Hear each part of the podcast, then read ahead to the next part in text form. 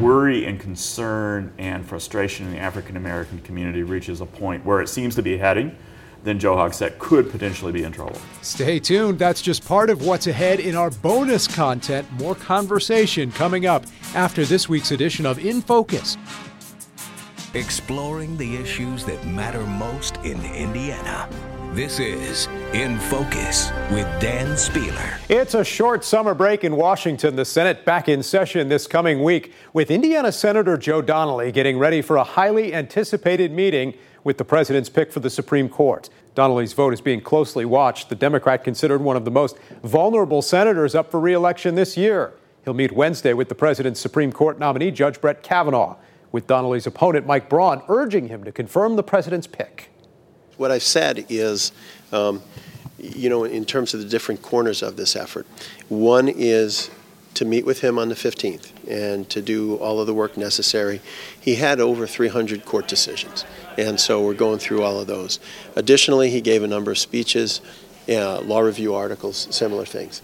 Um, then, of course, like I said, I want to do the interview with him on the 15th. And then finally, um, we have the confirmation hearings. And so I want to give him a chance to give his answers, and I want to give my colleagues a chance to ask questions, and then put that together right after that. Look, I have, I have um, no preconceived notions. Um, I have no litmus tests, and I have an open mind on this. Senator Schumer and other Democratic leaders have expressed concerns about all the documents that aren't being released uh, in regards to Judge Kavanaugh. Does that weigh on your mind? I'm going to continue to do my job and review all the documents that are there, and from the materials that I see, uh, make a determination whether that should be enough. You know, all I can do is work hard, work nonstop, and I've often thought, and still do, that the best campaign is to do your job the best you can. I also caught up recently with Donnelly's opponent, Mike Braun what you're going to get out of Joe Donnelly is he's going to vote, first of all, the way Chuck Schumer would like him to. And I think just like he did for Gorsuch, there'll be three or four Democrats that come over when you don't need their vote. What would be interesting to see is if he were the deciding vote. Just like on a lot of other things, when it really counts, Joe, I don't think, has voted for the way Hoosiers would want him to, and has been able to disguise it and get by with it. A lot of talk with the Supreme Court uh, choice about how this might affect uh, the makeup of the court, the dynamic of the court, and obviously uh, the issue of abortion has come up along right. those lines. Do you want to see Roe versus Wade be overturned by the Supreme Court? I believe 100% in the sanctity of life. So uh, whenever there is a vote, you know, I'm going to vote in the direction of moving the dynamic that direction. President Trump did not make that a litmus test. And I think what we're going to get out of uh, nominee Kavanaugh is that he is going to be an originalist. He's not going to legislate from the bench. You mentioned that earlier. And I think he'll take his total conservative values there. And uh, whether Roe v. Wade is going to be you know, uh, heard by the court? Who knows? I, I, think that when we get him there, do you that, want to see it heard by the court? Well, I, that's not a litmus test for me either. But I'd like to see the court uh, start moving in favor of appreciating and nurturing the sanctity of life. Meantime, this past week, a group of pro life demonstrators called on Senator Donnelly to confirm Kavanaugh, part of an eight state tour from a group called Justice for Life. They visited Senator Donnelly's office, making the case for Kavanaugh and calling for the Supreme Court to overturn Roe v. Wade. The hope is that the states will once again get to rule on this important decision, not activist judges. We really just want to start with the, me- the message to begin with and try to, you know, spread that as much as possible. In the end, we do hope to abolish abortion in our lifetime, so um, that is the ultimate goal, yeah. All right, so obviously this abortion question will be front and center in the confirmation fight, just as Donnelly's vote will be front and center in the race for Senate. This week, Brian Howey of Howey Politics Indiana was out on the campaign trail with Donnelly and Braun, and I got his take on the race and the impact this Supreme Court fight could have. Well, Joe Donnelly is under a lot of pressure to, uh, to take a stance. He's undecided right now. He's going to meet with Kavanaugh on uh, August 15th. I can guarantee you that within 20 minutes of that meeting's conclusion, he's going to get bombarded with, with uh, the Republicans saying, Are you going to vote for him or against him? And uh, we have the National Archives who say they're not going to be able to, you know, pull up all the documents on Kavanaugh's decisions until October. So, you know, Donnelly may wait until October and, until he makes a decision. The debates, I think, are going to be real, real important. We've got two debates coming up in the fall, and I think uh, uh, a lot of a lot of voters may make their decision there. And then President Trump, I mean, he's he's already said, you know, he wants this to be a referendum on him, and a lot of voters may decide to put Donnelly in simply as a, a check uh, on President Trump. They, if they choose Braun, it's because he'll he'll be more willing to fulfill the, the Trump agenda. But uh, Donald Trump kind of sucks the oxygen out of the room, and, and he's going to be very much a part of, of this campaign. What struck you about these?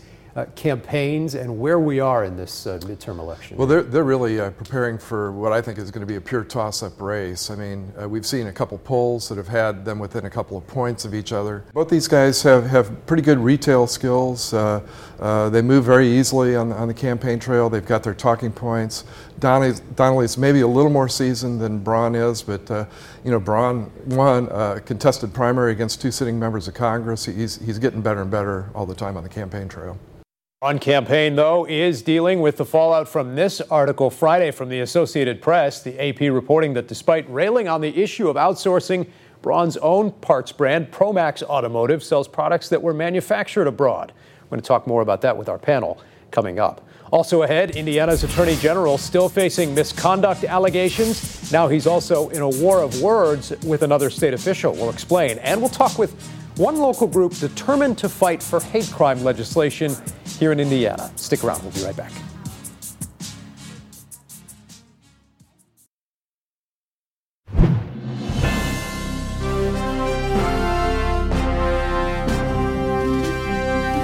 Welcome back. Joined now by our panel, Indy Star columnist Tim Swarens, two former state lawmakers, Democrat Christina Hale, Republican Mike Murphy, yeah. and Jennifer Wagner, the former communications director for the Indiana Democrats. Let's start with Curtis Hill here, guys. Uh, the embattled attorney general still under investigation for groping allegations, now picking a fight with Indiana's Secretary of State, Connie Lawson, over the issue of early voting.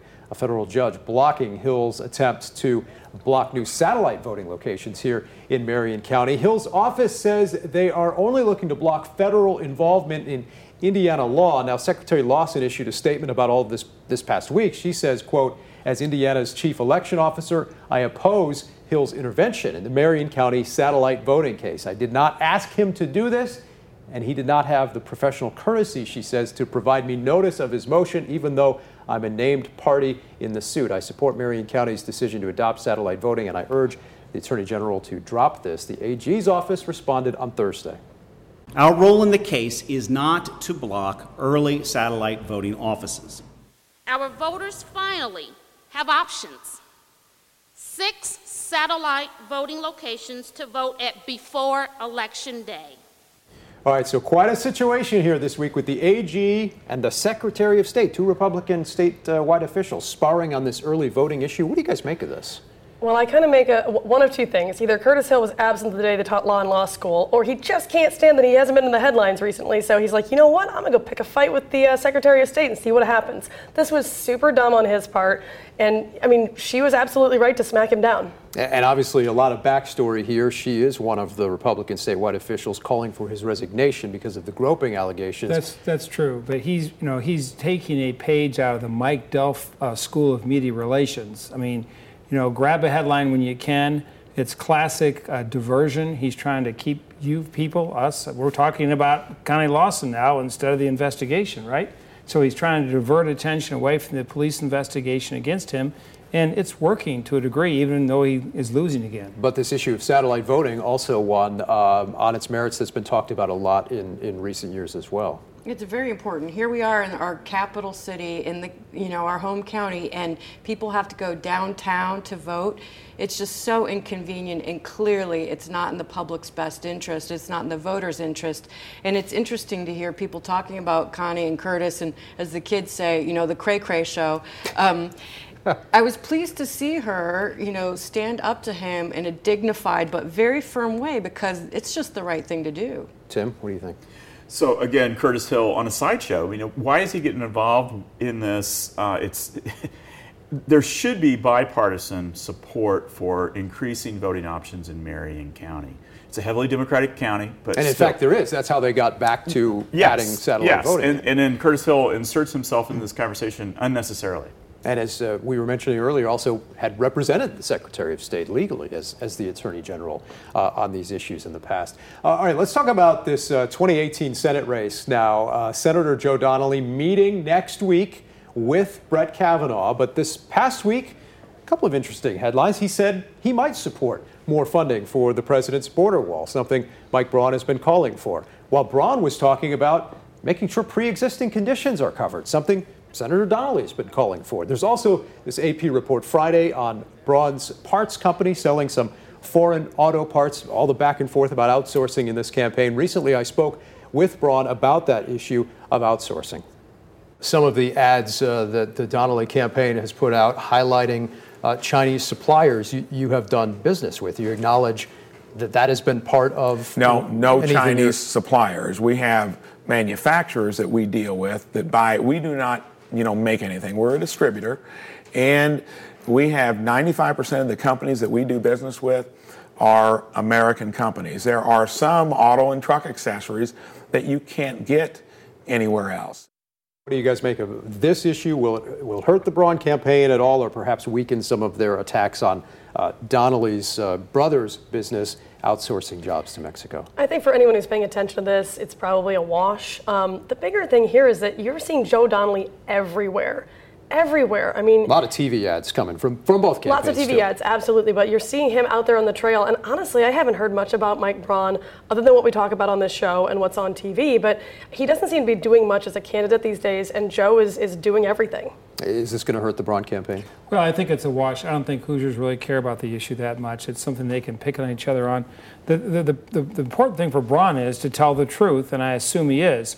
But he's either it's either he's either bringing stuff in from China or he's not. That's pretty simple. And he should stay on the right side of the truth and not play games. What about this Kavanaugh meeting and, and Donnelly's dilemma here with the Supreme Court choice coming up this fall? It's a big choice, but like everything, he's going to take his time, do his homework, and make a very considered decision. There is certainly a lot at stake, and I know that he takes it very seriously. And um, he won't make a political decision, he'll make a decision that is consistent with his conscience and all of his research. A lot of headlines in the Senate race this week. I don't know how much it's resonating with voters yet, still in the middle of the summer. I think it's been very quiet and I think voters have not tuned in very much yet. We'll see if that changes in the next few weeks as we get past Labor Day. Um, I, I, think the Kavanaugh vote is extremely important for both candidates. If, if Donnelly votes to confirm, it sort of takes that off the table in, in November. Yep. But if he votes against Kavanaugh, that gives Braun a huge opening, and Republicans will exploit that. All right, we'll see what happens there. Let's talk more about the uh, the overall political climate these days. The special election this past week in Ohio, a typically red congressional district, but this year a, a, very close race in this special election. The Republican uh, barely ahead. Some of those results perhaps still in question. Uh, what does this tell you about the overall climate and and the Democrats' chances, perhaps in, even in some congressional races in Indiana, or no? Well, I'm not sure about Indiana, but obviously, the closer we get to November, the closer we get to Election Day, the more and more this is looking like a really strong Democratic year. Last week, there was a morning consult poll that showed a Democratic congressional ballot, 43% in just a generic ballot. That is unlike in years past. I think you can attribute it to the guy in the White House. Whether or not that's going to have a substantive effect on probably maybe the second or the ninth district here, that's anyone's guess. Should Hoosier Republicans in the second or the ninth be worried about Ohio? No, no. I think I think we're going to the Republicans are going to keep the House, but I will say that a lot of Republicans will be voting with a lot of angst. Um, one of the former White House deputy press secretaries put out a column today suggesting that Republicans actually vote Democrat, turn the House Democrat so they can stop some of Trump's more radical things, hmm. but not not uh, not turn over the Senate because the Senate's the, the, body that confirms the judges and all that kind of thing. It's an interesting idea. I don't think it'll it'll fly though. Blue wave or no blue wave? I think what we really need to be thinking about is are we going to have a tremendous year for voter turnout in Indiana? Historically, we've just had a very depressed turnout, even in years when we thought it might be a little bit more lively. But people are fired up, and since 2016, I have traveled the state. I've talked to a lot of different constituency groups, and there's so many people that say, you know, we actually didn't turn out to vote in 16. We didn't realize what was at stake, and we thought there were a lot of foregone conclusions. But now we see some hope, and we've got some energy. So it'll be a different, a different group out there at the polls. Well, Donald Trump brought new voters in 2016, no question. Perhaps newer voters uh, th- this time around, maybe too. It's hard to say at this Perhaps point. it's still Yeah. very early. I mean, it's Yeah. it, you know we, we will have to see what, what it looks like in October, right, to, to gauge how big this blue wave might be. Shows, shows Christina says she's traveling the state two years before the gubernatorial election. We'll have to talk about that on, on another program. Vice President Pence was out on the campaign trail in Ohio. No doubt we're going to see him here in, in Indiana as well. A lot being said about the uh, VP these days online and in a number of uh, new books as well. Uh, what impact could, could he have on the campaign trail this year? Um, not much, I'm guessing. Honestly, I think Donald Trump's had a lot of effect. I don't think that Mike Pence is going to have a lot of effect. I don't think Bernie Sanders has had a lot of effect on, on my side of the aisle. I think this is a Trump or anti-Trump election. You've got one of those books right Well, there. yeah, this is a brand new book out by uh, Andrea Neal on Red Lightning Books uh, out of Bloomington, and this is a great primer for people who who don't know uh, Pence yet. We in Indiana like to think we know him, but nationally, people are still getting to know him. If you want to know who Mike Pence is, where he came from, how he got there, great book to Some read. other new books coming. Tom Lobianco has one Yeah. coming out soon. There's another book uh, out that's uh, promising some more explosive information, too. Uh, it'll be interesting to see how the vice president's role in all of this gets chronicled here over the next uh, few months and years. It's very, it's, it, it is very interesting. He's a very interesting man, and I think he's a little bit nebulous too. He's hard to read. You see him smiling and nodding a lot, and you know, supporting our president. But the backstory and all of his uh, backstory, certainly here in Indiana, I think it would be very surprising to many to hear that he was just so recently booed when he went to throw the first pitch out at the Indianapolis Indians or at the um, Indy 500 parade here. All politicians get booed. I've never been booed at a parade. All right. We've got to leave it there. Up next, we're going to sit down with IMPD Chief Bryan Roach talking about crime on the rise here in Indianapolis. Stick around. We'll be right back after this. Welcome back. A new push to demand Indiana lawmakers pass hate crime legislation. The latest pressure coming from a group in Noblesville that has defied social, political, and ethnic backgrounds to get people talking. And as Matt Smith shows us, that is exactly their goal.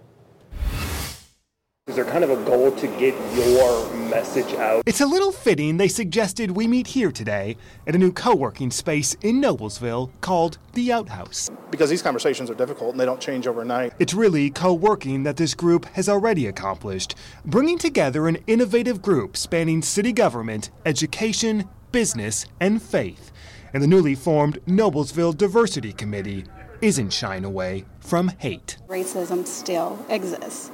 Bigotry still exists. Hate still exists. In Sunday's Indy Star, a powerful coalition and letter to the editor, pointing not only to an incident in their own community last year, but the recent vandalism at a synagogue in Carmel. The group is demanding lawmakers pass a hate crime law, hoping their collective and diverse voice has influence. One of five states that still don't have that kind of legislation. Um, that that speaks volumes in, in a number of different ways on both sides of the aisle. From the business side, it's, it's good for us, but it's also the right thing to do. We as a community have been used to waiting and sitting back and watching and letting other leaders decide how things are or if there's a problem. Not anymore, they say, as the group works to expand its grassroots outreach in Noblesville. I believe that people want to do well. They want to have these conversations. Focusing conversations on tough issues in an effort to unite for the greater good, no matter political or religious background. Yeah, some people are going to be mad at you because nobody agrees with everyone, but this is the right thing for our community and for our humanity. All right, Matt, thanks. Also, this week, IMPD's police chief says he's only done an average job so far. This is Indianapolis faces yet another record year for homicides. Now the clock is ticking to turn things around. Today, Aishah Hasnie goes one on one with Chief Bryan Roach. Nearly every single night, shots are fired in Indianapolis. Nearly every single week, someone is killed. Gunfire rings out in a violent 24 hours throughout Indianapolis. In fact, there were only two weeks in February someone was not shot to death. I wanted to find out what's going on. So I sat down with Police Chief Bryan Roach. We aren't where we wanted to be. 18 months ago, Chief Roach took charge of IMPD. At that time, Indianapolis had just closed out its deadliest year with 149 criminal homicides. Under the leadership of Mayor Joe Hogsett, Roach was tasked with reducing that violence. But 2017 came and went with even more criminal homicides, and 2018's numbers continue to climb. Are you disappointed? I don't think it's just me that's disappointed, the community as a whole. This year we've seen uh, uh, an increase around marijuana. Uh, it's so prevalent now and it's a cash business. If you're selling narcotics, you typically are protecting your narcotics with a gun. If you're robbing people, you typically have a gun. Conflict resolution, uh, social media. So much of our violence has been uh, conflicts that get escalated through social media. What grade would you give yourself today? Uh, probably average. What is that, a C? C. Why?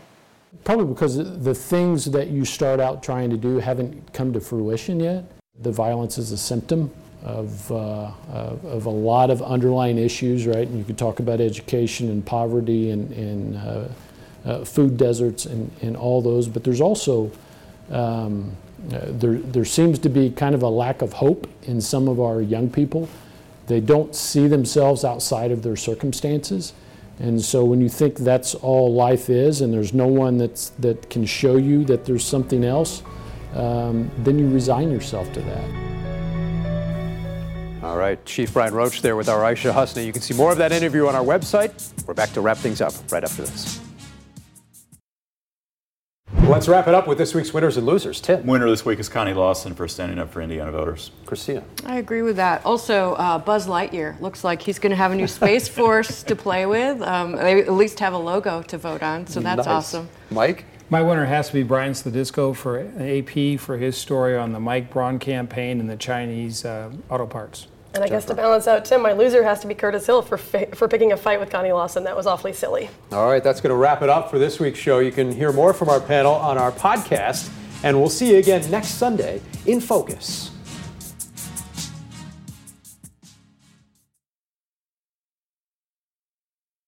Okay, talking with the panel here after this week's edition of In Focus, some bonus material here on the podcast. And uh, we had the, the sit down interview Aishah Hasnie did with Chief Bryan Roach talking about crime. He said he gave himself a grade of C because obviously uh, a lot of the crime fighting initiatives he says uh, that they've put in place just aren't working yet. Crime is still on the rise in Indianapolis.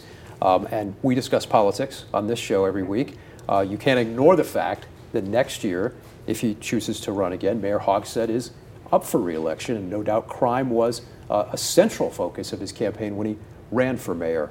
Looking at the politics of all of this, Tim, wh- where are we here a year away from, from the mayor's race? Well, Joe Hogsett did make uh, the reduction of homicides a key part of his campaign. He talked about a lot. He, he pledged it would happen. It hasn't happened yet, and in fact, uh, we're going in the wrong direction. And you know, three years into his term, so it should be a very important issue in the race. It's a heavily Democratic city, so it's hard to tell how much trouble he would be in. And we don't know who's going to run for mayor yet against uh, Joe Hogsett. Um, State Senator Jim Merritt, who's the county chair, has uh, certainly been mentioned, but we don't know yet what this mayor's race will look like next year in terms of who will be running.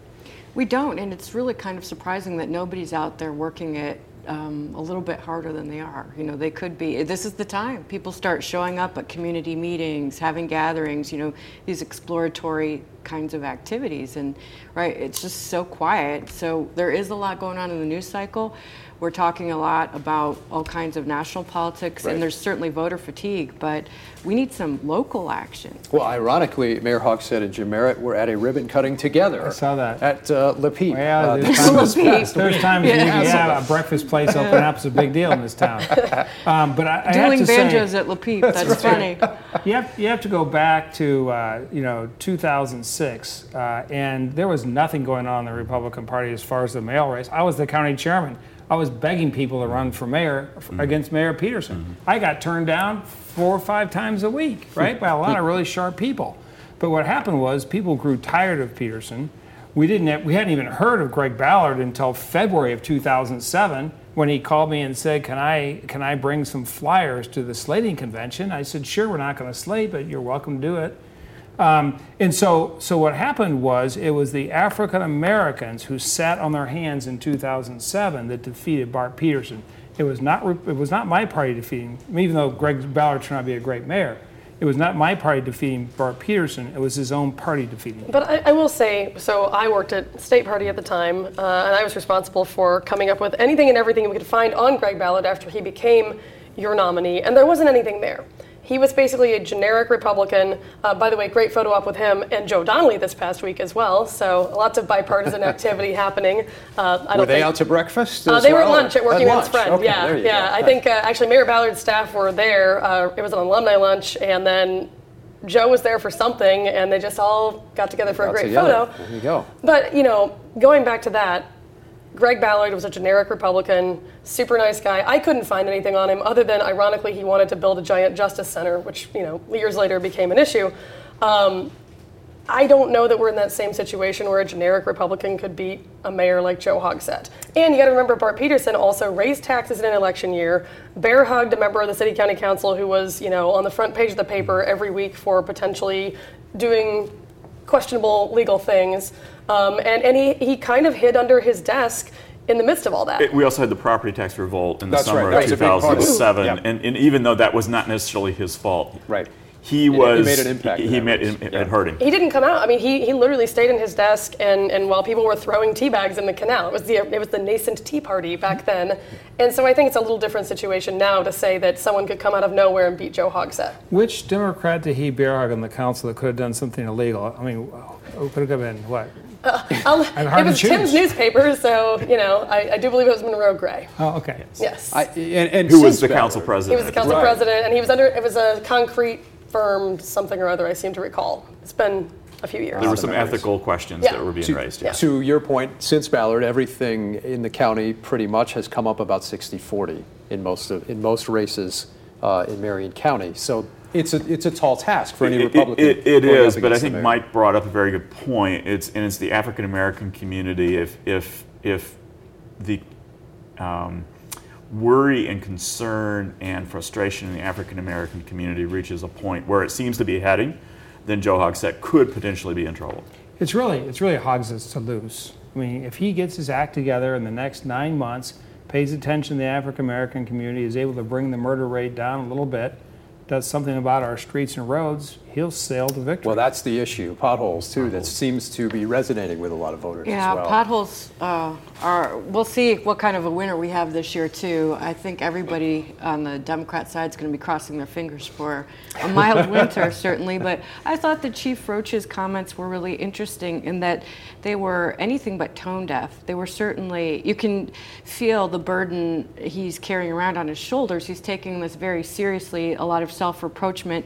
Um, not a very political comment to say he gives himself a C, um, but it certainly, I think, telegraphs that he's taking it to heart and that um, he wants to improve, and all intentions are in uh, doing a better job keeping people safe. Really, the basic function of government. Which that, I mean, that goes beyond politics. In a city, Yeah. you, you want to keep your people safe, uh, keep everyone in the city safe and healthy, and uh, be able to get down the street to work. Well, right? and that's to be to be uh, complimentary, I suppose, to your side of the aisle, Mike, because of Eric Holcomb's tax increase. We have, I think, like thirty million dollars to spend on our roads. But I'm guessing that might start uh, I don't know, maybe next spring, right in yeah, time. yeah, never know. You never know, right? I mean, I love it when Republicans raise taxes. But you know what people don't talk about either? Our sheriffs are really around the state, including Marion County, the leading providers of mental health services and often addiction services, but they are so underfunded to your point, Jen. And so you get people that get out of jail, they have maybe three days at the most of their meds that they've received in jail, whether that's methadone or meds to uh, work. Um, to help support them uh, manage their schizophrenia or fill in the blank. Then they reoffend, they go back in, we cycle through, and so we have a lot of these issues that um, somebody needs to hit a timeout button here and solve them systemically, and we just haven't been able to afford to do that, just like we haven't been able to afford to truly invest in public infrastructure like roads, but just you know, then you jump right to water infrastructure. There's a lot there to do. Yeah, a lot of things uh, on any administration's plate at a mayor's office or at the state level that, that affect people in a, in a very real way. Um, we, another thing that we didn't have time to mention on the program this week, but Friday, Governor Holcomb um, put out some of the recommendations in terms of school safety, things that the state will be doing, uh, an issue that has certainly been top of mind here in Indiana, since Noblesville, and across the country. It has. I think the recommendations include active shooter, shooter drills, uh, which in one sense we really hate to see uh, Yeah. that kids have to go through that, but it's the age we live in. You know, when in my generation, it was the drills for uh, nuclear war and getting under your desk with a book over your head, which seems really silly. But um, some of the problems, too, we haven't even thought through when it comes to violence in schools. We just had that student, or, or very recent student, in our schools this past week who had a jacket full of knives. And um, one thing will happen that we can't anticipate. It'll be the next, you know.